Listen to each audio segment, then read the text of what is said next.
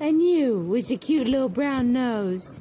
Uh, what's the matter, Mocha, with her little brown nose? Uh, uh, what's that noise? Why's he making those crazy noises? Uh,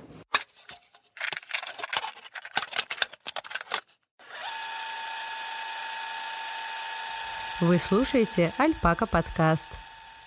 Мои дорогие, мои хорошие, до того, как вы начнете слушать эту запись, небольшой дисклеймер.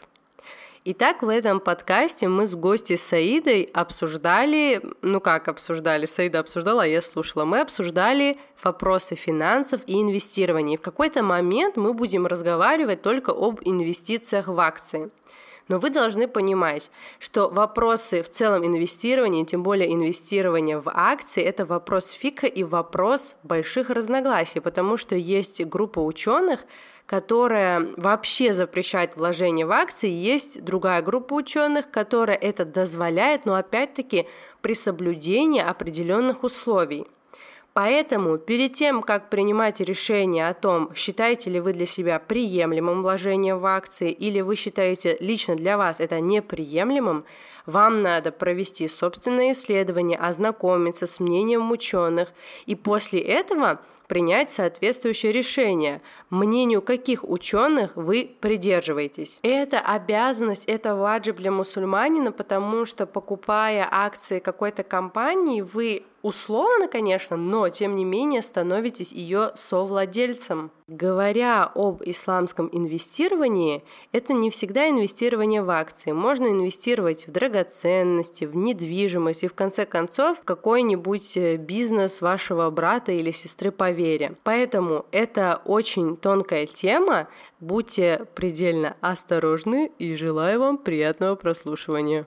Buongiorno, buongiorno, buongiorno to you. Buongiorno, buongiorno, I'm glad to see you. Buongiorno, everybody! Здравствуйте! Это Альпака подкаст, и сегодня э, наш гость, это, кстати, первый гость, с которым мы не знакомы до записи подкаста, и сейчас будем знакомиться прямо во время подкаста. Э, наша сегодняшняя гостья — это Саида Лугуева. До записи я все время писала «вы, вы, вы», но, по-моему, самое время перейти на «ты». Согласна, самое время. И вообще у меня нет ощущения, что мы не были знакомы. Мне кажется, что не должно быть сложно. Да, я тоже так думаю. Но такого еще ни разу не было, что прям с незнакомым человеком мы записывали подкаст. Я прям сидела и думала, у меня были такие какие-то идеи, а вдруг Саиде будет тяжело, может быть, надо сделать э, ну, видеоконференцию, чтобы мы видели друг друга, может, это поможет как-то расположить э, тебя ко мне, но, по-моему, все и так нормально. Я как- как-то уже под- привыкла к таким штукам, к общению с незнакомыми людьми. Жизнь в Инстаграме, она учит э, быстро приспосабливаться, что ли, к новым знакомствам. Виртуальным знакомством, да, я согласна. Да, да. А еще знаешь, что, Саид, в общем, я должна сделать э, признание тебе. Наш менеджер, менеджер Альпаки подкаста, она у тебя проходила курс. Я не знаю, ты ее помнишь или нет. Если не помнишь, соври, что помнишь, а то и будет грустно. Нашу менеджер э, зовут э, Амина. Нухова. Кажется, я помню. Есть у меня такое подозрение. Ну, конечно, да. ты ее помнишь, она же потрясающая, как ее можно было забыть. И она изначально, ну, когда мы уже начали вместе работать, она рассказала про тебя, она тогда еще не была а, у тебя на курсе, и она мне рассказывала, что Мгм. вот есть такие SMM-курсы, э, что она хочет их пройти. В итоге она начала их проходить, ей очень нравится. Она сама предлагала э, позвать тебя в подкаст, и потом э, я... э, это, короче, была случайность. Я очень редко проверяю, кто подписался на канал. Ну, ну потому что это просто неудобно. Ты же не можешь всех просматривать. Но иногда я открываю и так вот немножко листаю.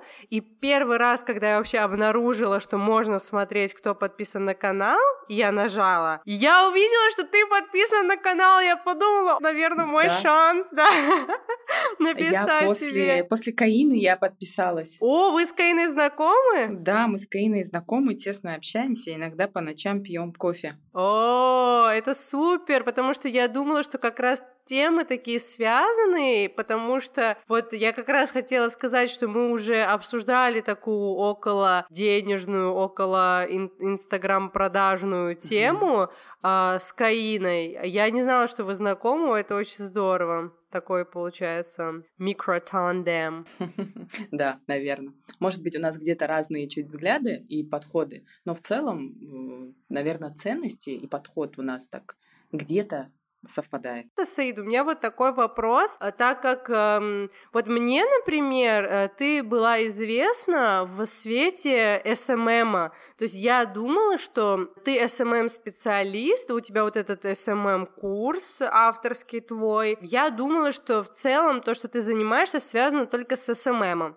Но когда мы начали с тобой обсуждать э, подкаст, то ты э, вообще начала какие-то другие темы называть, хотя, возможно, это только в моей голове это темы не связанные с SMM, а на самом деле они связаны, я не знаю, вот ты расскажи. А тема про инвестиции, финансы, как это связано вообще с SMM, как это связано с тобой, и так как у меня сложности в том, как э, я должна была тебя представить.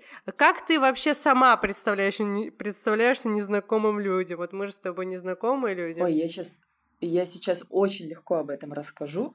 Я лет шесть уже, да, занимаюсь маркетингом в социальных сетях. А, но почему я эту тему не предложила для обсуждения? Потому что на самом деле она не всем близка и не всем нужна абсолютно. Не все у нас бизнесмены и не все что-то продают. Но вторая моя большая любовь, огромная любовь, и я собираюсь этим заниматься профессионально впредь, это именно тема финансов. И по моему, по моему твердому убеждению, она должна быть в жизни каждого. А, по SMM это мой последний завершающий курс, и провела я его только потому, что уходить из профессии, э, не поделившись тем, что накопилось, было бы ну, как-то совсем неправильно. Хотелось закрыть вот это окно. А ты прям завязываешь с SMM? Я его закрыла, мне... Да, да, я и... Ну как, с ним, наверное, Шоком окончательно завязать не получится, потому что э, любой бизнес сегодня, он так или иначе завязан да, на да, да. соцсетях. Поэтому просто я не буду работать с другими клиентами, я буду работать с собой,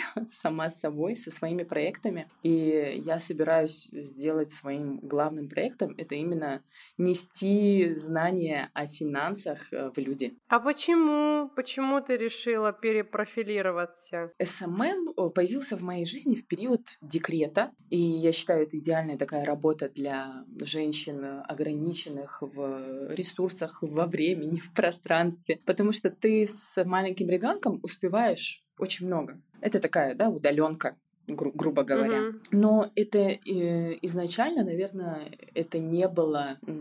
Это, это же случайно души. появилось, спонтанно. Mm-hmm. Просто, да, просто по, в тот момент это оказалось удобно, классно, прикольно. Э, я довела это до какой-то там ступени и понимаю, либо надо дальше в этом развиваться, а что-то у меня не горит, либо нужно идти во что-то другое. А так как я параллельно все эти годы изучаю тему инвестиций, и вот от нее меня колбасит, я понимаю, что нужно идти туда, куда тянет. Как интересно! Я сразу представляю, что ты брокер с Уолл-стрит, потому что я еще ни разу не слышала от девушки прям ну, так вот, что тебя колбасит вот тема финансов. Хотя, может быть, вот как раз-таки... Да, странная от... тема, чтобы колбасила, да? Да. А еще у меня всплыл вопрос такой а образование твое с чем связано? С СММ или с финансами? У или... меня э, у меня высшее юридическое образование, и в том числе на юрфаке изучают финансовое право, изучают азы экономики. Mm-hmm. Поэтому я, наверное, даже я не изучала эту тему с нуля, потому что весь понятийный аппарат и все понимание, как работает рынок, у меня было. Остальное mm-hmm. все самостоятельно. Mm-hmm. Ва, а ты где-нибудь уже писала про это в интернетах, что ты э, уходишь из СММ? Ну как уходишь, перепрофилируешь? Да. Блин, я думала, да, это какой-то шок-контент будет в этом подкасте. Нет, я писала э, и как раз говорила о том, что, ребята, вот этот курс, который проходит, он, а, э, он все уже, как все от меня. Хотя мне говорили, что как, вот готовый материал, его же можно проводить снова и снова, но это уже неправильно с моей стороны будет. Mm, получается, что на наша менеджер Амина тоже запрыгнула в последний вагон. Это очень здорово. Да, вот, вот, вот два потока от меня, и все. Я пошел. Хорошо. Всем спасибо, все свободны. Ну, получается, что сейчас ты будешь заниматься темой финансов. Ты сама сейчас вначале сказала, что SMM — это все таки не для всех, и поэтому подкаст будет у нас о финансах. А почему э, финансы — это для всех, и почему финансы тем более будет для женщин, потому что все таки основная наша аудитория и, наверное, твоя, угу. и моя, и подкаста — это женщины. Тема э, финансовой грамотности, она разве um, ну, она разве интересна женщинам? Я думаю, э, вот я буду, наверное, говорить сейчас ужасные вещи, но я начну с чего-то очень практичного, угу. близкого э, каждому из нас. У нас у всех есть бабушки, дедушки, есть родители. И недавно мой папа вышел на пенсию. Э, всю жизнь он был либо предпринимателем, либо муниципальным служащим, и у него всегда был хороший по средним меркам доход и большие, соответственно, отчисления в пенсионный фонд. Сейчас угу. его пенсия составляет 12 тысяч рублей. Хватит и на это квартплату. При том, что э, да, а квартплата за наш дом составляет около пяти тысяч в месяц. Э, конечно, у папы есть его дети, и э, у нас есть возможность помогать папе, так скажем. Но каждый, мне кажется, каждый абсолютно должен задуматься о том, а что я буду делать, когда мне будет 55, 60, 45, не будем даже вот прям уходить далеко. А, никуда не денутся, э, не денется желание жить, абсолютно никуда. Я смотрю на своего папу, он э, очень энергичный человек, ему все так же интересно путешествовать, ему также интересно отдыхать, э, узнавать новое. Человек еще полон как бы сил, а у него 12 тысяч пенсия. И я, например, так не хочу. И когда только началась пенсионная реформа, помните, когда mm-hmm. Путин с Медведевым во время футбольного чемпионата аккуратно так подняли пенсионный возраст, это был такой еще один звоночек о том, что я вообще хочу зависеть на, от пенсии в свое время. Мне оно надо, мне вот эти вот два чувака вообще как-то должны влиять на мою жизнь. Потому что, Саида, когда ты состаришься, и я состарюсь, эти два чувака по-прежнему и будут это все решать. Вообще. Но даже если не они, я вообще не хочу зависеть ни от этих двух чуваков, ни от каких-то других. других. Угу. И я понимаю, что в моем, э, в моих силах сейчас сформировать капитал так, чтобы на пенсии я ушла абсолютно спокойно.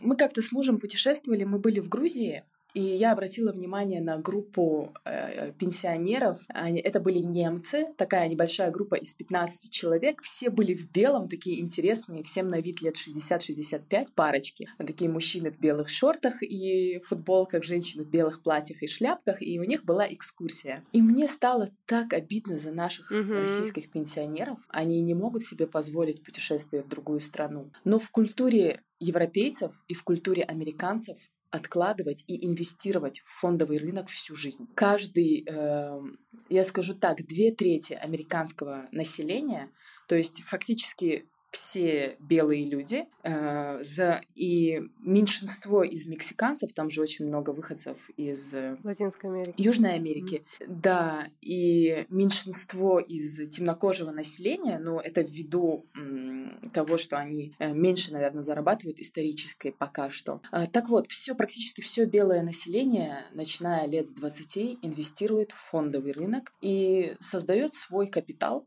который потом будет их пассивным доходом. А, они думают наперед о том, а как мой ребенок будет в колледже учиться через 20 лет, а как я выйду на пенсию. Они об этом думают. Это там настолько естественно и нормально, как у нас иметь банковскую карту. Да, есть... но мы так вообще, у нас в культуре нету такого да. далекого планирования. А, а у нас этого нет, мы далеко от этого но, но так же быть не должно. Это, это неправильно. Поэтому я говорю о том, что финансы должны зайти, войти в каждую семью для того, чтобы каждый человек начал об этом думать. Потому что э, есть такая штука, э, как сложный процент. Эйнштейн назвал сложный процент восьмым чудом света. Если максимально простым языком объяснять, вот э, ты откладываешь 10 рублей. На эти 10 рублей ты получаешь за год доход рубль, например. И через год ты уже будешь получать доход не на 10 рублей, а на 11, а потом на, э, на 12 с половиной. И так каждый год, получая доход, ты его ставишь туда же к своим накоплениям, и следующий твой доход еще выше, чем предыдущий. Соответственно, за 20 лет ежемесячного, например, откладывания определенной суммы, э, проценты тебе накапают в три раза больше, чем ты отложил.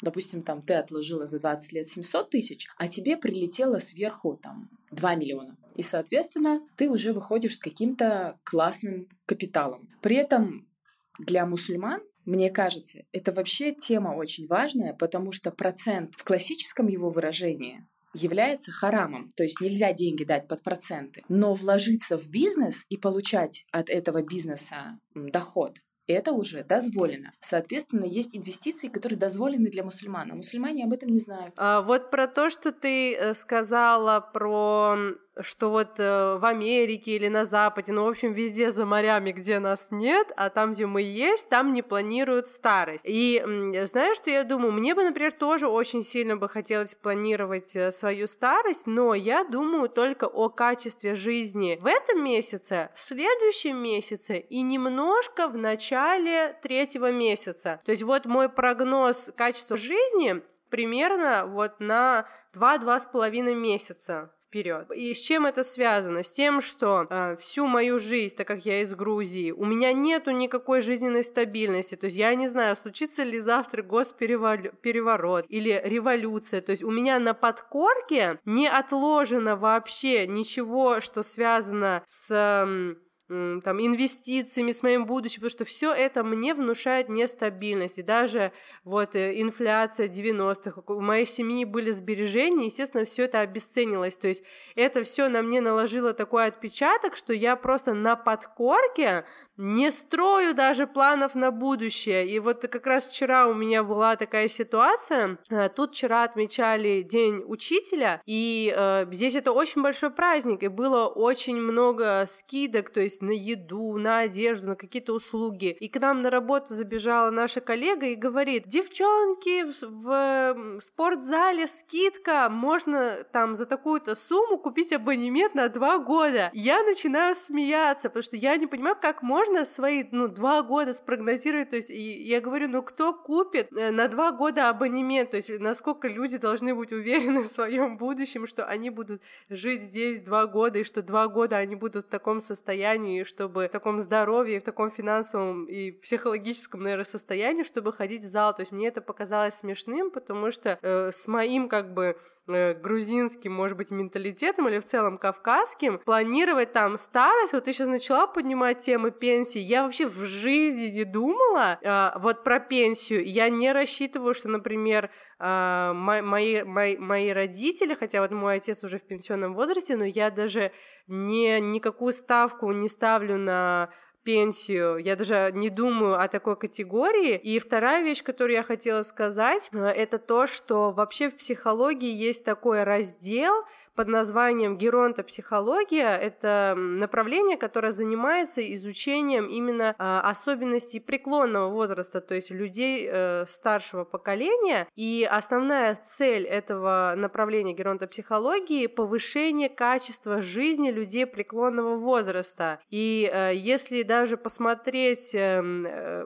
как геронтопсихология развита в европейских странах, как геронтопсихология развита там за за океаном, и у нас, то есть у нас она только, возможно, существует в книге и в каких-то там курсовых или диссертационных работах, в университетских библиотеках пыльных. На самом деле ты мыслишь абсолютно по-человечески. Сейчас объясню почему. Э, издавна наш, э, как, как, как развивался человек. Он на самом деле никогда не планировал на 15, 10, 20 лет вперед, потому что там засуха может быть, там он в 25 лет умрет от какой-нибудь инфекции, заморозки, прибегут э, другие племена, уведут его в рабство. И поэтому вот то, что он сегодня вырастил, он сегодня и съест, да. потому что завтра может не случиться. И так развивался человек десятками тысяч лет. Это не вопрос э, даже тысячелетия, десятки тысяч лет. То есть 70 тысяч лет назад э, человечество было собирателями, охотниками и точно ничего не планировало на зиму. И на самом деле то, как наша жизнь изменилась за последние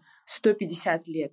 Это такой маленький пшик в, ну, во всей э, этой истории человечества, человечества, что наш мозг еще не приспособился к этим переменам. Он до сих пор так думает. И есть сегодня вкусняшка, и я сегодня ее съем. Потому что ну, не заточены еще вот эти наши инстинкты под, на подкорке, они еще не приспособились думать наперед. Поэтому это действительно очень сложно вот это в себе, так скажем, животное унять и сказать, так, нет, э, время другое, я сейчас сяду и подумаю. Но как раз-таки из-за того, что мы живем в капец нестабильных странах, то есть Грузия э, царица переворотов, да, Россия царица, царица дефолтов, на тебе 90, 96, потом на тебе добавок 98, 2000, 2014, ну это не дефолты, но кризисы да. такие серьезные. И как раз-таки поэтому я э, за то, чтобы иметь какую-то подушку безопасности, которая вообще не будет связана с нашими экономиками. То есть даже не вкладываться в экономику родной страны, простите меня, патриоты, пожалуйста, но мне нравится осознание того, что у меня есть э, небольшая подушка, и я планирую ее всю жизнь пополнять, которая позволит мне в какой-то момент в случае чего сказать, да ну вас всех здесь, собрать манатки и уехать. Угу. У российского человека на подкорке сидит э, жилье. Homo Rusius. Обязательно. Обязательно нужен свой дом, своя маленькая хотя бы хрущевка нужна. А на самом деле своя маленькая хрущевка в нужный момент может вообще не помочь. А какая-нибудь подушка в долларах, которая будет у тебя размещена в самых крупных э, мировых корпорациях, она вот может тебе в случае чего очень сильно подсобить. И даже сейчас, в период коронавируса, э, со мной часто предприниматели спорят, потому что у предпринимателя мозг работает совсем по-другому. Есть деньги, деньги надо вложить в бизнес. Все деньги должны работать. Бизнес, он на самом деле приносит намного больше, чем простые инвестиции в фондовый рынок. И тут бац, коронавирус, бизнес закрылся у некоторых людей, он до сих пор закрыт, ну, разные отрасли, uh-huh. а у некоторых он только начал работать. И некоторые предприниматели стали мне писать, что там твой фондовый рынок, куда там надо было вкладываться, потому что им тоже захотелось иметь подушку безопасности. Это такая забота о себе, чтобы чувствовать себя комфортно в разных жизненных неурядицах. Вот я, вот я, например, беспокойный человек. И чтобы не беспокоиться, я хочу, чтобы у меня было что-то. Вот ты говоришь фондовый рынок. Э, это все так звучит сложно. Это насколько любой человек, э, там, предположим, с гуманитарным складом ума, человек, который вообще далек от цифр, насколько он может э, понять то насколько он может войти вот в эту систему, о чем ты говоришь, вот фондовый рынок, биржи? Я уверена, что я уверена, что любой человек с восьмию классами образования школьного может понять, что такое фондовый рынок. И я могу даже максимально коротко сейчас объяснить, что это такое. Mm-hmm. Просто вот на пальцах. Э, предположим, я открываю прачечную пусть будет прачечная, химчистка. Э, у моей химчистки прекрасно идут дела, я открываю вторую, третью, четвертую, но я хочу привлечь дополнительный капитал для того, чтобы не вот так потихоньку открывать, потому что бизнес-модель у меня уже классная, она уже работает прекрасно, а я хочу привлечь деньги, чтобы максимально быстро захватить рынок. И я э, оформляю свои все м, прачечные в одно юридическое лицо, выпускаю акции, Каждая акция соответствует определенной стоимости, например, 1000 рублей, и выпускаю их на рынок. Соответственно, я выпускаю из 100 акций, предположим, 50, 50 оставляю у себя. Э, ты их покупаешь за 50 тысяч рублей, и у меня появляются деньги на развитие моего бизнеса. Я открываю на эти 50 тысяч остальные прачечные. Бизнес растет, и я тебе каждый год выплачиваю дивиденды. То есть половину всех своих доходов я отправляю на выплату акционерам. Ты держишь эти акции, потом ты решаешь, что они тебе надоели. Ты хочешь акции Apple, предположим. Ты продаешь их на рынке, но так как мой бизнес развивается, они уже стоят дороже. Люди покупают их уже, да, они стоят дороже. Уже их покупают не за тысячу, а за 1300. Соответственно, ты получала от меня дивиденды все время, что держала эти акции на руках. Плюс ты их еще продала с наценкой. Может быть, конечно, и обратная ситуация, когда случилось что-то, порошки очень сильно на рынке подорожали, и прачечная стала убыточной. Угу. И мои акции временно полетели вниз. Соответственно, ты можешь их продать либо в убыток, либо ты можешь переждать этот момент, пока рынок снова станет добрым к тебе, и, э, соответственно, продать их потом. Почему это легко? Потому что э, человек может э, не выбирать, какую фирму ему купить вообще. Он может купить допустим, фонд, э, который уже вместо него купил 500 самых крупных компаний мира. И они в равных долях в этом фонде находятся. И то есть я, человек может даже не задумываться, не заниматься анализом. Это самый простой консервативный метод. Он может просто покупать этот фонд, и в этом фонде какая-то компания растет, какая-то падает, но в целом он приносит там 9% годовых э, в долларах, Мгм. если ну, в дальносрочной перспективе. И ты просто каждый год покупаешь. Я очень рекомендую. Есть такая маленькая и очень легкая для прочтения книжечка, прям брошюрка. Хотя даже статья есть по ее мотивам. Называется «Миллион для моей дочери». Она написана русским каким-то автором, я вот сейчас не помню его имя, у меня плохая память на имена. Так вот, он поставил эксперимент, он каждый год на одну и ту же сумму покупал как раз-таки фонд на вот эти самые 500 большие крупные компании. Делал это в одно и то же время, по-моему, на 1200 долларов в год, то есть на 100 долларов в месяц. Мгм. Каждый год он покупал, и когда через 15 лет его дочери исполнилось 18, у него на руках оказалось, по-моему, 44 тысячи долларов, хотя он вложил 15. Нет, не 15, во- а, 18 он вложил, а фонд дал ему 44. То есть прирост более чем в два раза.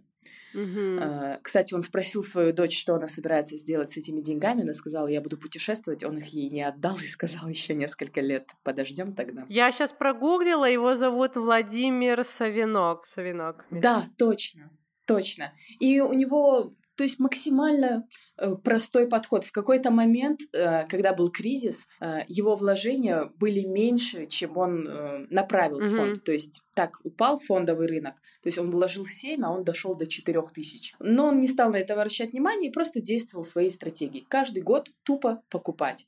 И фонд сделал свое дело, рынок, он, он в любом случае растет. Он где-то падает, но он в любом случае растет. И по итогу через 15 лет, ну согласитесь, 44 тысячи долларов вместо 18, это прикольно. Саид, ну как вот научиться в этом всем? Во-первых, каковы риски? Во-вторых, э, какое должно быть? Вот сейчас, например, нас кто-то послушает и скажет, все, я решила инвестировать в фондовый рынок.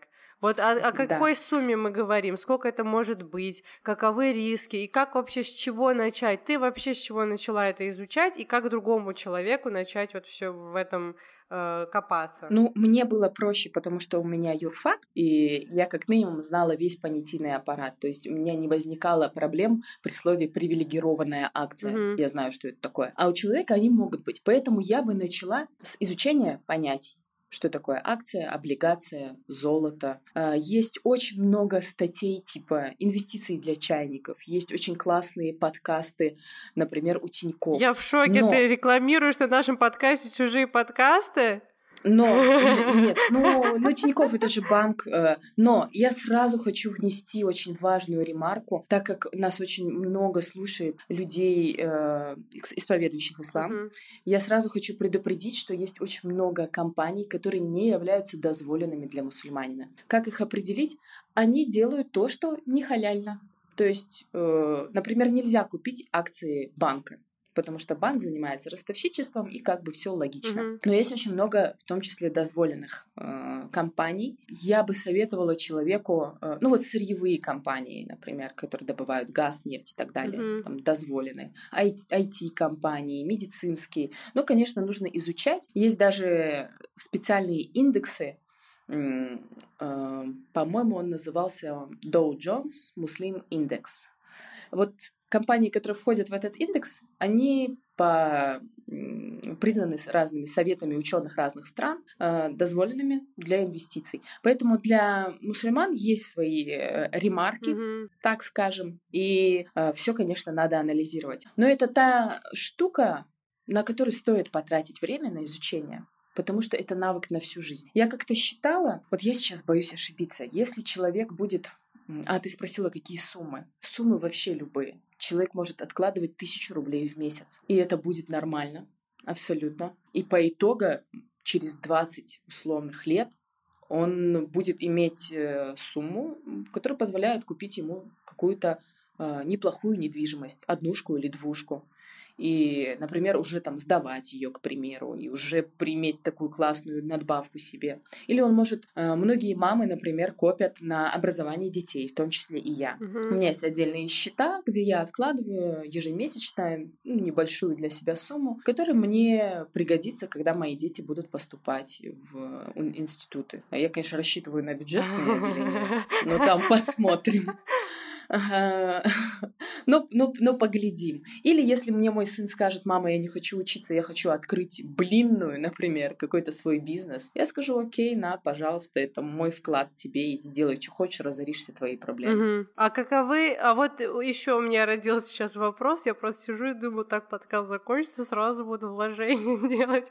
Вот, например, ты сказала, что есть уже какие-то э, такие пакеты готовые, где мне не надо думать и выбирать конкретно, э, куда я хочу инвестировать, а просто есть такая штучка, э, внутри которой уже есть разные конторы, и я могу отдать им, и они как бы сами. Вот в таком случае, как мне проконтролировать, например, у них есть пакет, и там все халяльное, все халяльное, но там есть еще, например, какая-то винная корпорация. Я могу видеть, Да, такое может могу быть. ли я видеть, Да, что у можешь. них внутри в этом пакете? Конечно, можешь. Ты можешь загуглить э, состав такого-то фонда, то есть вбить его название, или зайти на сайт этого фонда и посмотреть, что там внутри. Но в, в России появляются компании инвестиционные, направленные именно для мусульман. Я сейчас боюсь называть название, потому что мне надо было, конечно, подготовиться и посмотреть э, их составы. Но э, Та- Татарстан в этом отношении работает так на опережение, и они стараются составлять такие индексы для мусульман, фонды, надо, надо их посмотреть, потому что действительно э, здесь нужно быть осмотрительной и смотреть, что мы покупаем. Но у меня в планах, можно я похвастаюсь, Мгм, у меня в планах, конечно, раскрывать в будущем эту тему. Э, Пока я, конечно, занята курсом, но как только я его закончу, я уже не считаю, э, я займусь контентом именно по финансам. Мгм. Я хочу сделать очень много бесплатного и хорошего контента для того, чтобы человек, который хочет заинтересоваться, как минимум базу от меня получил. Мгм. Саид, а насколько это проверенная система? То есть какова вероятность, что это все как какой-нибудь, там, я не знаю, биткоин, там, криптовалюта, что это все так лопнет, как э, МММ или как это называлось? Да. Ну, во-первых, кстати, вот про МММ и все такое для меня было таким страшным открытием, что люди абсолютно не умеют отличать финансовые пирамиды от настоящих инвестиций Мгм, и делают просто потрясающие тупые штуки. мгм. Просто. Э, То есть, э, ну, мне пишут в личку, например, вот посмотри, вот такая-то компания обещают чуть ли не 360% годовых, то есть по проценту в год, разрабатывают какую-то какую-то инновационную криптовалюту, а офис у них в Махачкале на Горького. Не в Нью-Йорке? No, никакого Нью-Йорка, даже не в Гонконге, нет, просто Махачкала Горького. И я говорю, и то есть тебя ничего не смущает? И, и система, то есть ты там должен привлечь тоже кого-то, этот кто-то подписывается под тебя, и ты, соответственно, получаешь процент. А. Вот если вы такую штуку видите, Это уже хоть что-то на это похожее, это все, это пирамида. И Killfish. нет такого бизнеса, который приносит 360% годовых. Мгм. Средняя рыночная годовая доходность фондового рынка американского, где миллиарды корпораций, 9% долларов в год. Есть компании, которые растут, ну вот Apple вырос за год на 60%, но Это есть как бы, скорее. когда мы хотим... Ну да, э, вы- как он вырос на 60, он так может запросто Мгм. упасть на 30. Вообще без проблем. А потом опять вырасти. То есть есть такие вот прыгающие компании, чтобы не нервничать, не хвататься за сердце, глядя на котировки, нужно просто э, не вкладывать все деньги во что-то одно. Это называется диверсификация, такое страшное слово. Покупать по чуть-чуть того, чуть-чуть этого. Потому что почему это не крипта и почему это не сравнивается с пирамидой? Потому что мы э, вкладываем в работающий бизнес. Мгм. То есть, допустим, Starbucks. Самая широкая сеть кофеин в мире. Ты видишь его, вот они продают кофе. Ты можешь посмотреть их финансовую отчетность. Каждый квартал они выкладывают в открытый доступ. То есть ты понимаешь, что покупая Starbucks, ты покупаешь маленькую крупинку этого бизнеса. А покупая какую-то неведомую крипту, ты покупаешь неведомую крипту. Мгм. То есть для меня акции это что-то осязаемое. Вот, пожалуйста, там, не знаю, Боинг делает самолеты. Вот Аэрофлот катает людей. И все в этом духе. То есть это участие в чем-то бизнесе. А ты вкладываешься как э, физическое лицо или, например, вот на- я вложусь и умру, кто потом эти деньги заберет? Можно ли вложиться от семьи или как это происходит? Ты должна предупредить своих родных, что, ребятки, у меня у такого брокера счет открыт, если что. Вы в случае чего загляните туда потом. А, Потому что, ну, это имущество, оно наследуется, оно делится при разводе, оно- на него тоже налагаются аресты, если вы чего-то натворили. Это такое же имущество, А. как все остальное. И многие спрашивают, что если брокер... А, Брокер — это, ну, то есть, если мы вкладываем деньги в банк, у нас есть банк, если мы покупаем акции, мы делаем это через брокера. Это такой посредник. Многие спрашивают, что если брокер разорится или кинет меня или что-то. На самом деле брокер передает всю информацию в центральный, это называется депозитарий. Центральный депозитарий каждый день обновляет свои списки, кто чем владеет. Мгм. У американцев есть свой депозитарий, и там есть запись, что Саида Лугую владеет таким-то количеством акций Apple. И если что-то случается с брокером, хотя в истории России, по-моему, такого не было, но это надо быть вообще дебилом, чтобы, конечно, брокерской компании разориться. А, Ну, в но России всё может. Ну, просто это такой обалденный бизнес быть брокером. Они получают комиссию с каждой сделки. Просто кайф. Я бы, я бы хотела быть брокером. Ну ладно. Э, Поэтому, что касается... Понимаешь, если вот не вкладывать деньги никуда, а просто их откладывать под подушку, к примеру. Есть же такая классная штука, как инфляция, в Мгм. кавычках классная. Мгм. И по официальным данным, например, инфляция в России около 4%. Но это же смешно, какие 4%. Га- Гораздо Сникерс недавно стоил 15 рублей, а уже 28. Я все сникерсами больше. измеряю. А, Я до сих пор в голове доллар на 30 умножаю, Саид. Как в 2013 Да, да, представляешь, а сегодня он 74 рубля 60 копеек с утра был. Вот, поэтому если мы не вкладываем ни во что, абсолютно ни во что, что желательно обгоняет инфляцию, наши деньги с годами просто сгорают. Это обидненько. Мгм. Э, Тогда... Ну вот, например, хотите бы на квартиру накопить, предположим. Ага. Вот меня часто спрашивают де- девочки, есть ли дозволенная ипотека? А, ну, в Дагестане. Таковой нет. А, Ну, если именно с точки зрения халяли, харам, Мгм. нет такой ипотеки. Увы, к сожалению, пока в России. Соответственно, приходится копить. А как копить? Ну, на- надо же... ах, Откладывать. у- это- это- да, откладывать, а это же делается долго Да. весьма. А вот пока ты откладываешь, твои деньги будут тупо сгорать от инфляции. И это же, ну, как бы, это плохо. Поэтому их надо вкладывать и использовать. Заморозить хотя бы вот таким способом. Их нужно, э, ну, откладывая в инвестиции, вкладывая, ты, получается, быстрее отложишь. Мгм. Ну, на несколько лет. Мгм. А есть ли какие-то риски? Вот что может случиться, Да. что, что я Риск- возьму либо меньше, либо вообще все потеряю? Вообще все потерять очень сложно, конечно. А, Потому что, ну, эта компания, это значит, что ты должна все свои деньги вложить в одну компанию, и она должна разориться. Мгм. Поэтому мы делаем умнее, мы покупаем самые разные, желательно не связанные друг с другом компании. Например, вот если сейчас заглянуть, вот был коронавирус, был кризис, и это был момент сильного падения цен на фондовом рынке. Какие-то компании упали аж на 40%, какие-то на 50%. То есть, если ты купил прямо на пике, и на следующий день случился кризис, то тебе, вероятно, обиднее. Но если ты подождешь, пока коронавирус Но- пройдет, и они реабилитируются. Да, да. То есть с тех пор э, Apple выросла уже и побила свой предыдущий рекорд. А вот аэрокомпании, например, еще не Мгм. выросли. Плохо это? Нет, неплохо. Это означает, что их можно сейчас внизу еще докупить, и у них большой потенциал роста, потому что когда Вы снова услышали, сообщения девочки. все возобновятся, да, э, приписка не является инвестиционной рекомендацией, потому что наше законодательство о- обязывает говорить эту фразу. Не является Ну, инвестиционной да. рекомендацией. Так вот, на горизонте, понимаешь, если, и- если ты хочешь вложиться на год, это риск. Потому что, возможно, именно в тот момент, когда ты хочешь вытащить Мгм. деньги, случится что-то.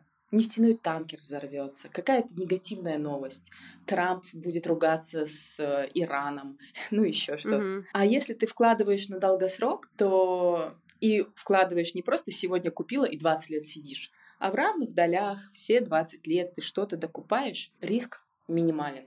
Вот прям Прям, прям вот минимален очень. Самое главное не паниковать на просадках и помнить, что это все Временно. временно. Мгм. И оно, да, и можно даже докупиться. Я, я иногда смотрю на какую-то компанию и думаю, вот бы ты упал. Я тебя ку- я куплю. А сколько вообще, я не знаю, это такой личный вопрос, но сколько, во сколько компаний ты вложена? Сейчас, сейчас скажу. С- с- с- 47, кажется. Да, и сколько из них прям какие-то топовые? Все. О, Ну, в смысле, ну, в смысле, я не, я не вкладываюсь в какие-то там, стартапы, да. рисковые мероприятия. Вот, например, там на слуху у всех Илон Маск, да, Тесла. ага.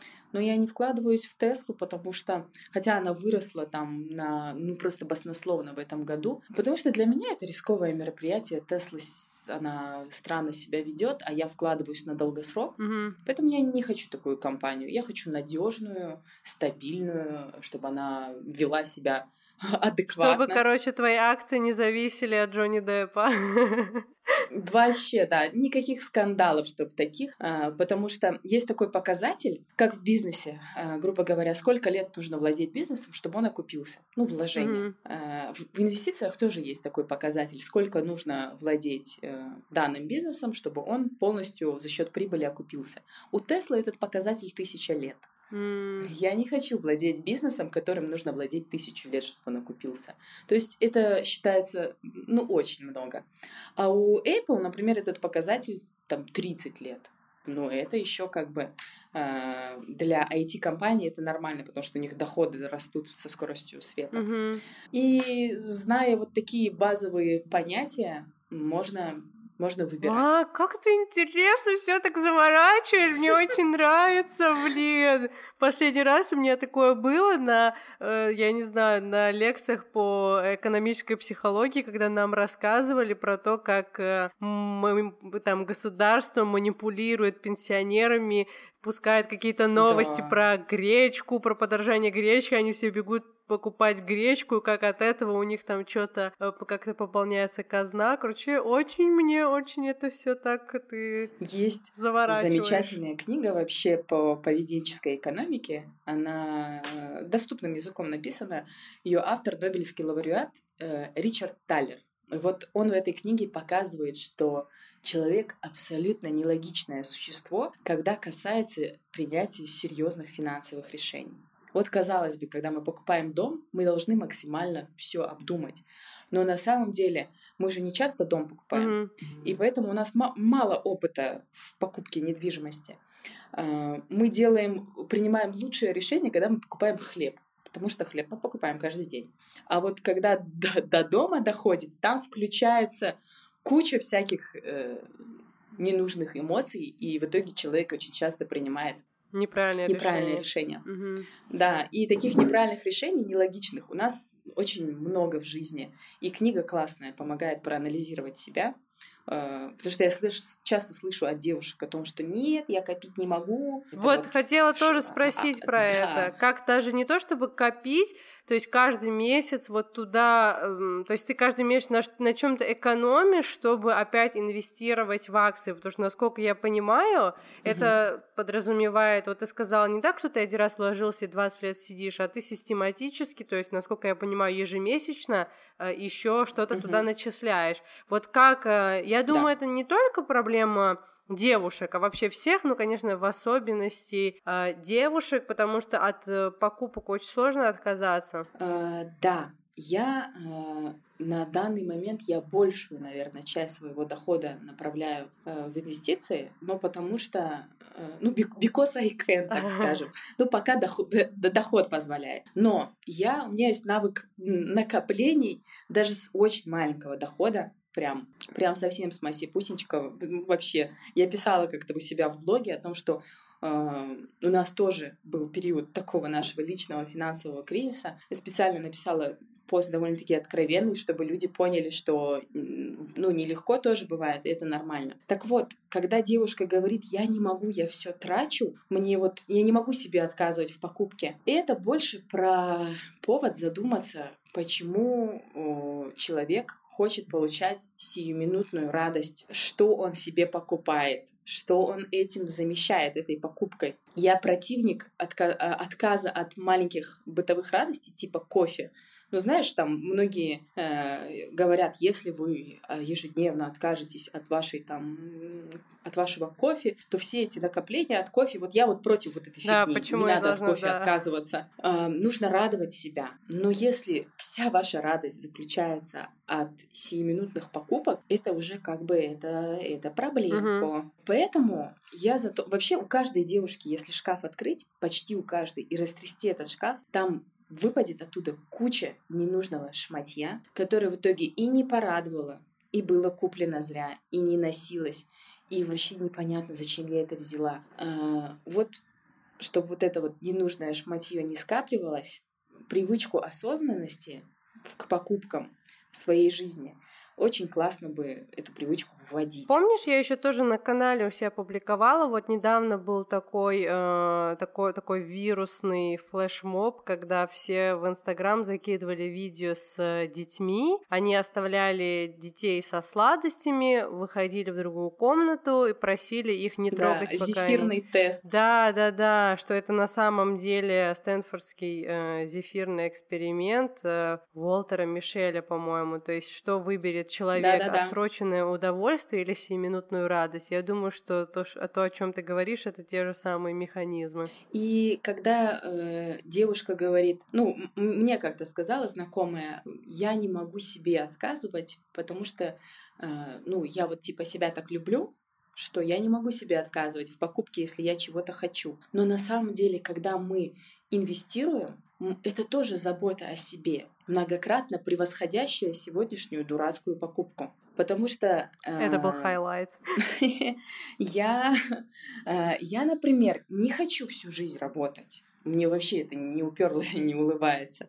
Я хочу в какой-то момент обеспечить себе пассивный доход, чтобы вот захочу я сказать, все, ребят, мне надоело, я пошла. Чтобы мое качество жизни от этого никак не изменилось. Поэтому я забочусь о себе сейчас, для того, чтобы через энное количество лет почувствовать эту заботу просто многократно. Но почему не... Вот ты говоришь пассивный доход. Почему пассивный доход инвестициями ты думаешь лучше, чем пассивный доход бизнесом? То есть зачем мне инвестировать в Starbucks или стать Starbucks? Потому что бизнес не может быть пассивным.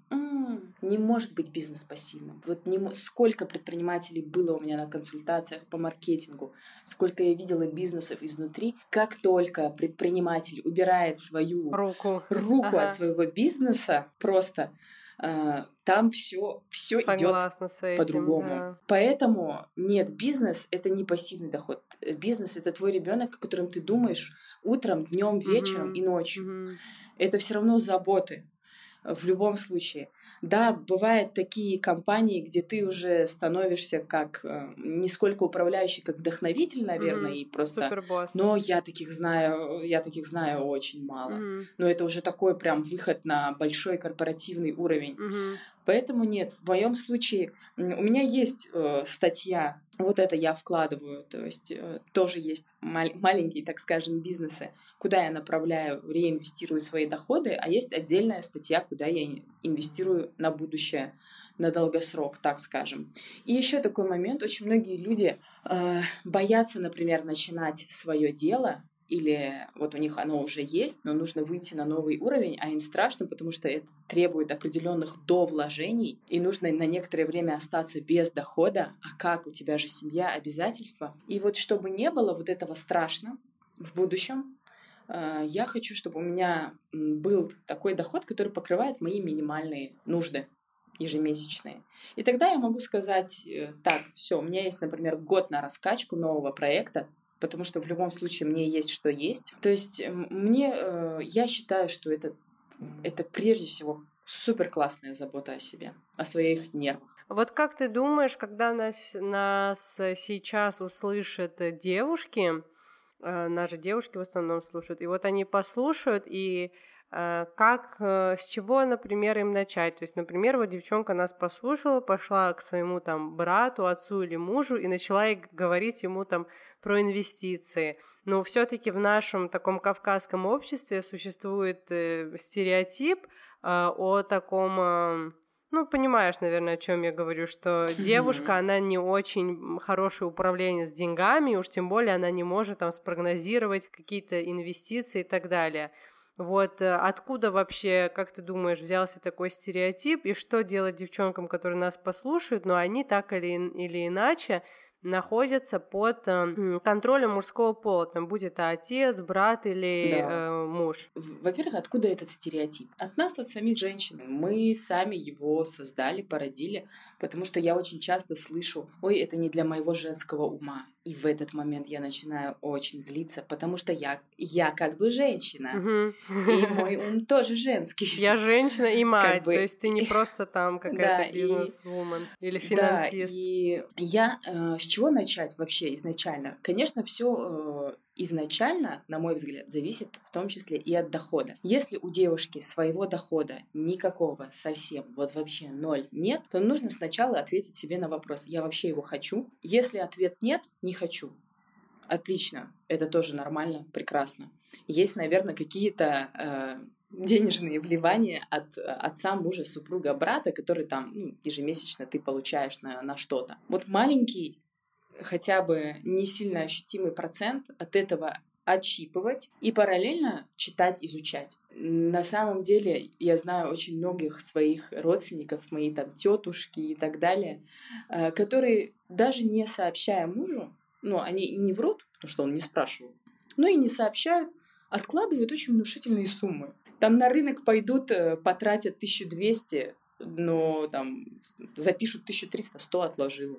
Потом смотришь, она себе там шубу купила за 150 тысяч. Такой, от, откуда? Ты как это сделала вообще? Ну вот такой как бы банальный бытовой э, пример, но если вы не хотите откладывать, э, не хотите зарабатывать, нет у вас такой цели, откладывайте с того, что вам вливают, и поверьте мне, потом просто ваша мужская часть вашей семьи обалдеет от того, что вы сделали. А, если же цель, а, если же вы зарабатываете, опять-таки такой алгоритм, отвечаем себе на вопрос а, вам нравится ваш доход? Да, нравится.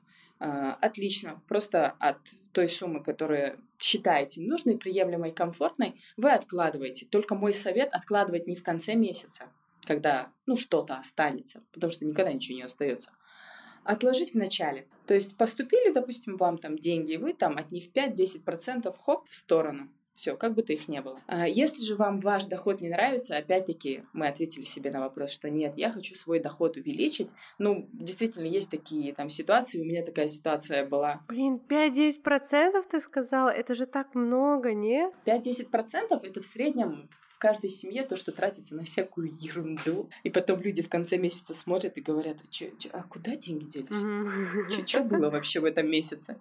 Что случилось? А, многие люди говорят, что мы не можем откладывать, однако если посмотреть на статистику закредитованности населения нашего российского, 55% населения имеет кредиты. Это о чем говорит? О том, что на самом деле 55% населения может откладывать. Потому что они платят кредиты. Просто, да, они выбрали платить кредит. На самом деле они могли откладывать эти деньги, меньше потратить, больше заработать. Ну, у меня был период в жизни, когда у нас с мужем, когда мы на двоих зарабатывали 40 тысяч, а наши обязательства, э, там мы погашали долг, а отдавали мы э, 27. Оставалось 13.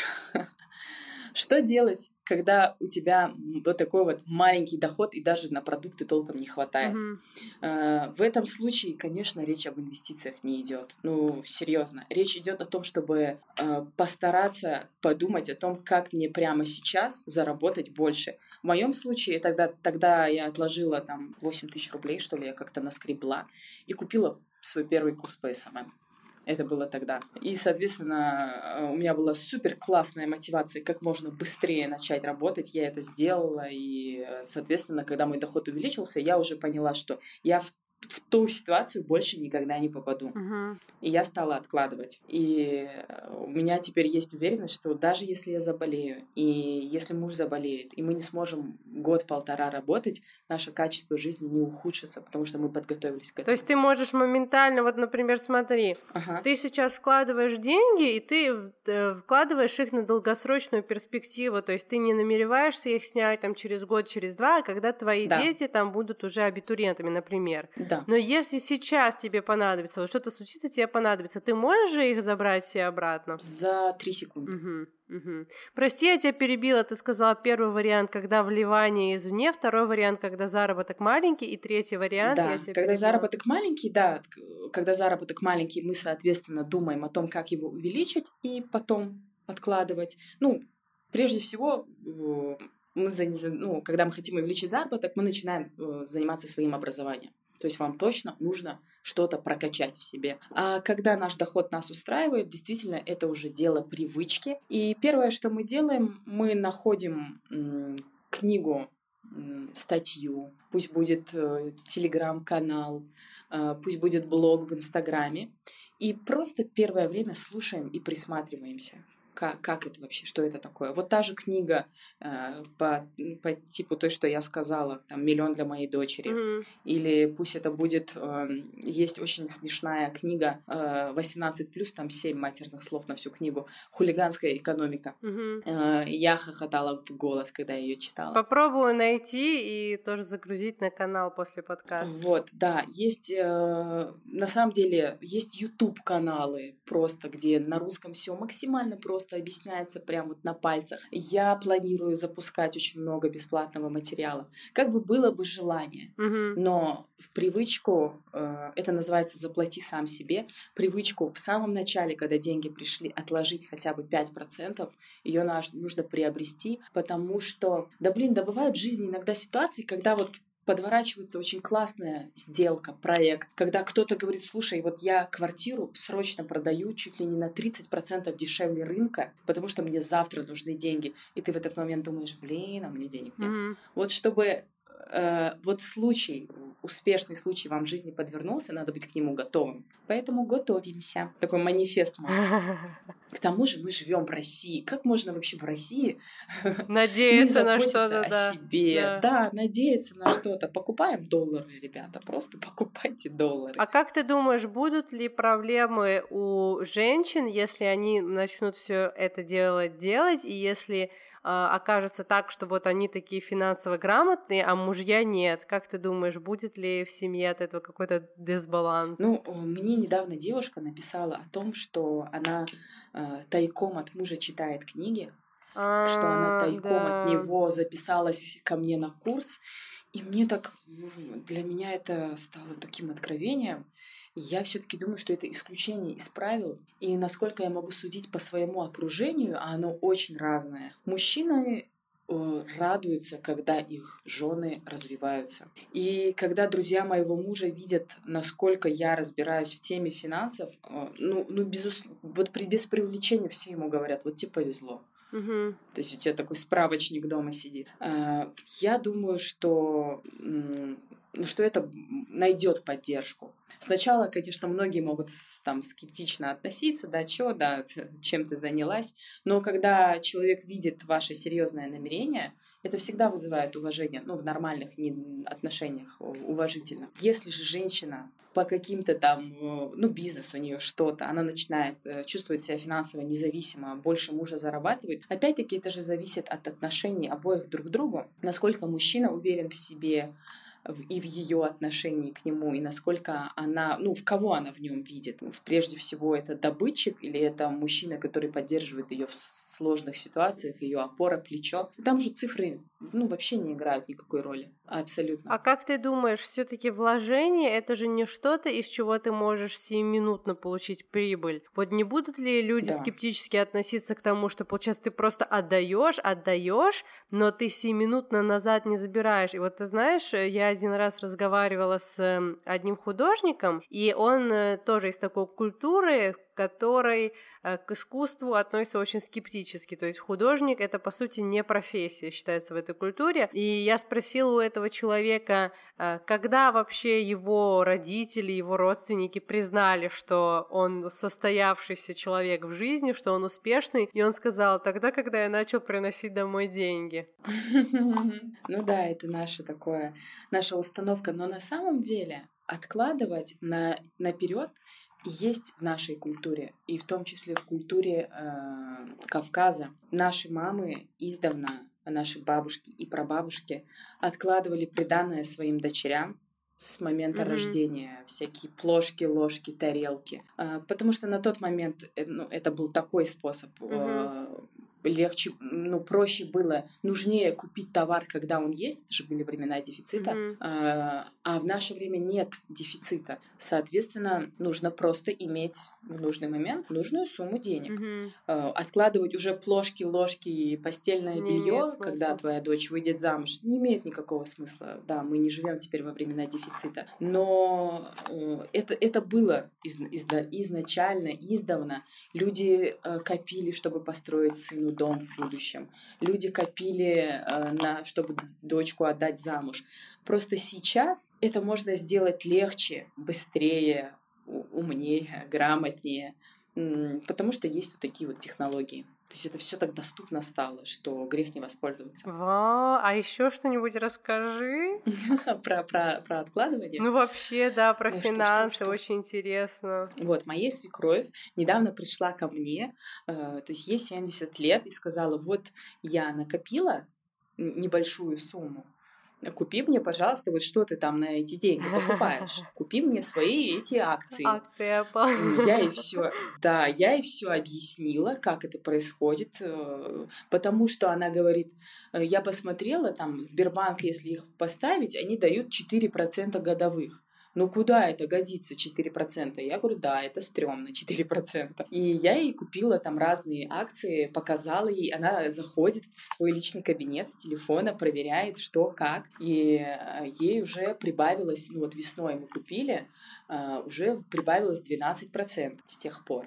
Угу. И она вот наблюдает, потом а, один момент было 14, сейчас 12. Она говорит, Саида снизилась. Я говорю, волатильность. Ну, в смысле, я говорю, норм, это нормально, а вы, а вы как хотели. Но, в общем, а, она втянулась, у нее там в портфеле Яндекс, Лукойл и всякое такое. Ну и половина в долларах, половина в рублях у нее. И я ее спрашиваю, вот, ну, разность нашего мышления, поколений. Я говорю, а зачем вам это? Ну, в смысле, вы уже выходите выходите на пенсию, у вас есть свое жилье, ваши дети не нуждаются в вашей помощи. Я говорю, может, я спрашиваю, может, м, прокутить, пропутешествовать там, санаторий, туда-сюда. Она говорит, нет, я хочу оставить своим детям.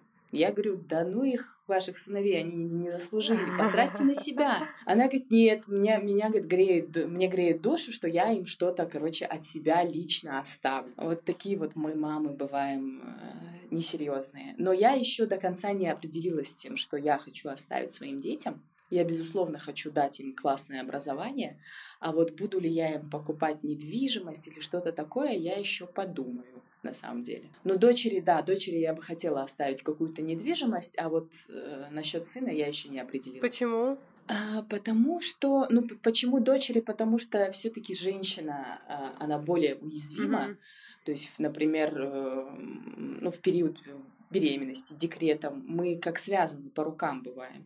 А, когда я родила своего старшего ребенка, у меня было вот это ощущение, что мне связали руки и ноги, и мне было от этого, ну, прям чертовски непривычно, что я не могу разогнаться так, как я привыкла это делать. А есть вот такой маленький сдерживающий меня фактор, и ему требуется 24 на 7 моего времени. Поэтому я бы хотела дочери дать такое, такую уверенность, что что бы ни случилось, у нее как минимум будет крыша над головой, и крыша, ну, там, где можно жить, или то, что можно сдавать, э, такое э, спокойствие небольшое. А вот по поводу сына, э, ну, я не уверена, что недвижимость это то, что мужчине э, прям необходимо, прям вот нужно очень. Нет, образование, да, мой весь опыт и опыт его отца тоже, да, свобода ошибаться, тоже да. То есть, скорее, я дам ему там какую-то сумму, которую накопила, и скажу там, хочешь рискни, хочешь нет. И то, опять-таки, не решила. Ну, посмотрим. Я все-таки боюсь отбить какую-то мотивацию, что ли, у угу. сына. Типа, если у него будет, да, если все, вате е... выращенный. Да, если все слишком будет. А с другой стороны, у меня мотивация не отбилась. То есть, ну, родители мне дали э, жилье, но для меня это не было, э, ну, вообще ничего не значило. У меня все равно с мои планы, это мои планы. В общем, это сложный пока для меня вопрос, но я знаю, что внешней мотивации все-таки не существует. Нельзя там начитаться каких-то книжек, типа «Вставай и иди». Кстати, а, пойти. Мотивация, она да, да, это, это по-другому работает, но, по крайней мере, на мне точно. И когда меня спрашивают, что тебя мотивирует, я говорю просто ничего. я просто делаю, что могу, и все. Э, но я не знаю, как это у мужчин работает, я пока не определилась. Поэтому боюсь его э, испортить своей материнской любовью. Хочу задать последний вопрос про фи- по финансам и потом вернуться опять uh-huh. к теме семьи. Хотела у тебя спросить, а есть ли какая-нибудь э, российская компания, в которой которую ты вложилась, или это все э, заграничные? Да, есть. Я недавно вот совсем купила mail. Я, у меня там лежит Сбербанк, у меня лежит Лукойл, Яндекс. Что еще у меня из местных есть? Дайте вспомню. Вот не помню сейчас, но что-то, что-то еще лежит. Татнефть у меня лежит, точно. Угу, угу. Хорошо. Еще хотела спросить, а сколько лет твоим детям? Сыну пять, а дочери два. О, ну у тебя еще есть очень много времени, чтобы подумать. Да, у меня есть много времени, ну и вообще и за ним понаблюдать, какой он сам сын. Э, но, ну, посмотрим, да. Мне, мне нравится западная система воспитания, когда э, там смотришь это действительно у них так, у многих парень живет в какой-нибудь маленькой комнатке, а по выходным приезжает к родителям, да, а да, там да. такая домина, да. Но как бы ты взрослый, и поэтому давай шуруй отсюда. И он добивается, как бы он делает свое дело, но знает, что в случае чего там он может прийти и залезать свои раны у родителей. Но недолго тоже. Ну, недолго тоже. Кстати говоря, ты знаешь, что в Китае а, особенно, ну не во всем Китае, но вот в этой провинции Гуандонг, там как здесь живут э, кантоницы и коренные кантоницы, это люди очень-очень состоятельные. И в основном, поэтому, когда ты, например, едешь в метро, это все ну, бывает там неприятно, потому что это все люди с очень таким низким уровнем культуры, они приехали, то есть они не вообще не из этой провинции, они приехали из других mm-hmm. менее развитых регионов, то есть они могут там и сморкаться, чихать, плеваться и так далее, но кантоницы, они на самом деле супер высококультурные люди и очень э, богатые. И очень часто можно заметить, вот, например, э, у меня было на моей э, старой э, работе, я работала с девчонкой, и она была просто рядовая сотрудница. И потом я узнала, что на самом деле инвестором вот этого центра, в котором она работала, были ее родители, что на самом деле она супер богачка, и как раз сегодня мы тоже это обсуждали. У нас эм, э, есть одна из руководителей отделов на работе. Это женщина, э, миллионер, у нее есть гигантская четырехэтажная вилла, у нее в центре, э, в центре Гуанчжоу э, своя собственная квартира в шаговой доступности а, от э, нашего офиса, как бы, где мы работаем, это самое топовое место, то есть это, я не знаю, как если бы ты в Кремле жила, вот что-то такое. Mm-hmm. И, эм, в общем, эта женщина с невероятным достатком, и она работает на там зарплате, которая, может быть, там половина того, что здесь зарабатывает э, любой среднестатистический иностранец. И я говорю, ну вот почему, почему? И мне это было непонятно, и э, даже даже было такое, что на улице ребята, которые а, раздают флеера, и э, они там, то, то есть мы можем узнать, что на самом деле этот чувак, который раздает флайер и просит тебя скачать приложение такси, что его родители тоже там какие-то долларовые миллионеры, но здесь вот такая есть культура отправлять детей э, работать и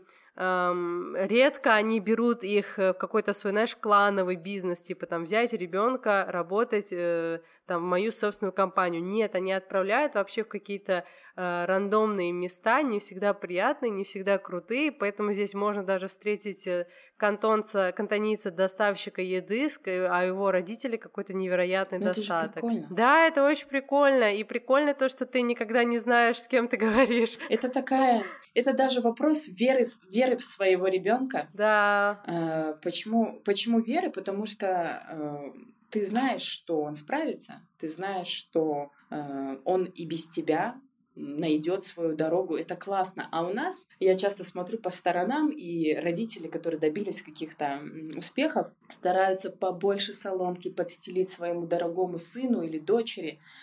Почему? Потому что вам кажется, что он не справится, он обязательно расшибет себе голову. Э, но это, это есть в нас, и вот это, это повод задуматься. Я даже недавно, вот э, я вчера поймала себя на мысли, я сына отвела в бассейн, я смотрю, как у него получается нырять, и ловлю себя на мысли, что я не ожидала, что у него с первого раза все так будет классно получаться, а потом стою и думаю, а почему я не ожидала от своего сына? Почему я изначально там не верю, что у него что-то будет классно получаться с первого раза? Ну, такой повод э, проанализировать себя еще раз, чтобы потом свои э, страхи, комплексы не перекладывать на своих детей. Но вообще, да, я уверена, что при прикладывании определенного количества усилий человек сможет прийти к любой цели. Просто сколько ему усилий понадобится, кому-то меньше, кому-то больше.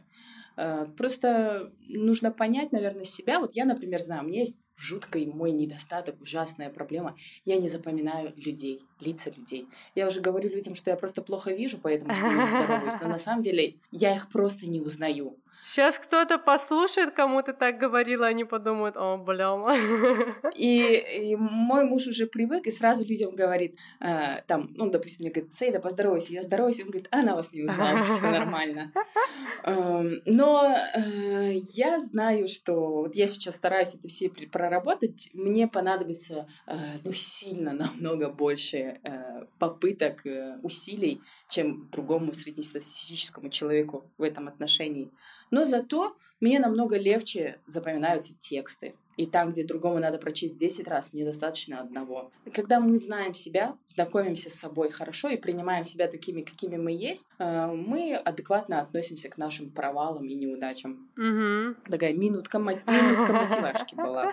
Мотивашка зашла в чат. Давай тогда поговорим немножко про твои дальнейшие планы. Вот ты уже частично упомянула, что ты будешь так вот немножко да. э, уходить от темы СММ, хотя, понятное дело, она тебя уже будет сопровождать, никуда от нее не деться, но что ты будешь основной акцент делать все-таки на а, финансах и на да. финансовом образовании в э, интернете.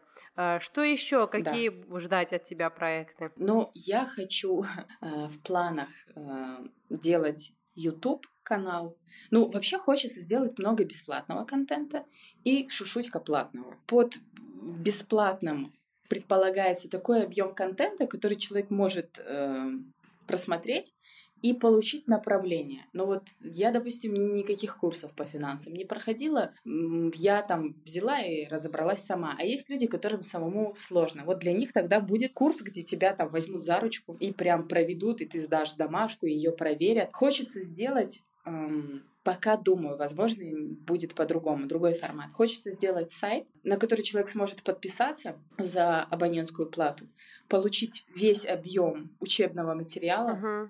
и получать э, ежедневную, еженедельную аналитику рынка. Для того, чтобы ему не читать новостей, не искать инвестиционных идей, О, это очень а для круто. того, чтобы я с командой, например, э, пришла и сказала, слушайте, цены на газ сейчас, допустим, на 20-летнем минимуме. Э, там доходы Газпрома в этом году сильно упали. И мы считаем, что сейчас он стоит так мало, допустим, сейчас не рекомендация, я пример привожу, uh-huh. что его можно взять. Оценка риска нами вот такая, мы бы взяли его на вот такой процент от общего капитала, ну, говорят, допустим, зайти на 5% от общей суммы. Э, наши ожидания по нему такие.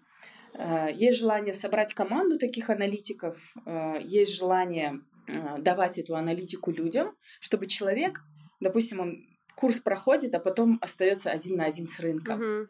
И в периоды каких-то ну, сильных волнений на, рынок, на рынке его может охватить паника, ненужная абсолютно. Вот чтобы эта паника его не, охват, не охватывала, он заходит, допустим, знакомится с нашей аналитикой, и мы ему говорим, на наш взгляд, все окей, через две недели все восстановится. Или мы говорим, ребята, нам кажется, что будет падать дальше. Вот мы проанализировали там, не знаю, 100 самых крупных инвест-домов Америки и пришли вот к такому мнению. То есть пока мысль сделать вот такую штуку, и человек просто ежемесячно платит какую-то абонентскую плату и получает, может пересматривать уроки бесконечно, и получает от нас там идеи что, о том, что там, ребята, прямо сейчас хорошо бы купить вот это или наоборот продать. Посмотрим, это очень смогу клево. ли это реализовать, смогу ли это реализовать так, как я хочу, но я вот такую проблему обнаружила, что те, кто проходит курсы, они потом... Свободном ну, курс закончился, и они остаются без поддержки, а хочется сделать чат, хочется сделать техподдержку, и вот эти вот аналитические идеи тоже хочется людям выдавать. Посмотрим, это большая очень работа, но я надеюсь, что я смогу. А ты вообще перфекционист? То есть ты, например, там довела до... Да, а, а, а. да, но я борюсь с этим, я борюсь с этим, поэтому я попробую сначала запустить пилотные варианты и так далее. Дорабатывать и уже. И, и, да, и дорабатывать, потому что ну, нет предела совершенству. Я постараюсь сделать это э, как можно быстрее. Сначала лайтовый вариант, потом как-то э, побольше, дальше больше. Да, дальше больше, супер. Ой, Саида, ребята, я предлагаю вот как. Если определенное количество э, репостов и лайков наберет э, этот подкаст, я э, хочу взять себя слово, что ты вернешься еще раз и раскроешь какую-то другую тему, потому что э, куда, О, куда бы мы ни тыкали, какой бы вопрос там я ни задавала, у тебя были ответы, и я думаю, что ты огромное количество других тем можешь раскрыть, ага. поэтому Спасибо. давай Давайте, ребята, пишите вы тоже в комментариях, что вам понравилось, что не понравилось. Нет, что не понравилось, не пишите. Пишите только то, что понравилось. Какие темы вы хотите, чтобы мы еще обсудили. Вообще ваши предложения, все это пишите, мы все это почитаем. А, мне очень понравилось. Я зарядилась. Я теперь я представляю, рада. что я сейчас, наверное, пойду на, на улицу э, за булочками. Да, да, да, да, да. Буду думать, что я иду по Уолл-стрит. Думаю, что буду вот как раз выходные идут, суббота-воскресенье, но нас уже будут слушать, наверное, а, на следующей неделе. Но ничего, перед вами тоже будет суббота-воскресенье, поэтому а, я, наверное, буду сейчас все это изучать, все это будем смотреть. Ты меня очень зарядила. Думайте, задавайте себе вопросы, знакомьтесь с собой, э, спрашивайте, почему я это делаю и зачем. И все-таки э, пытайтесь представить себя через год, два, три и пять и я надеюсь, что то, что вы себе представляете, вам будет нравиться. Ой, ну все, ребята, с вами была Саида Лугуева и ваша бессменная ведущая Марико. Пишите в комментах, что вы думаете про этот выпуск и предлагайте идеи для следующего выпуска. Вы слушали Альпака подкаст. Всем пока. Okay. You guys done? Mm. Okay.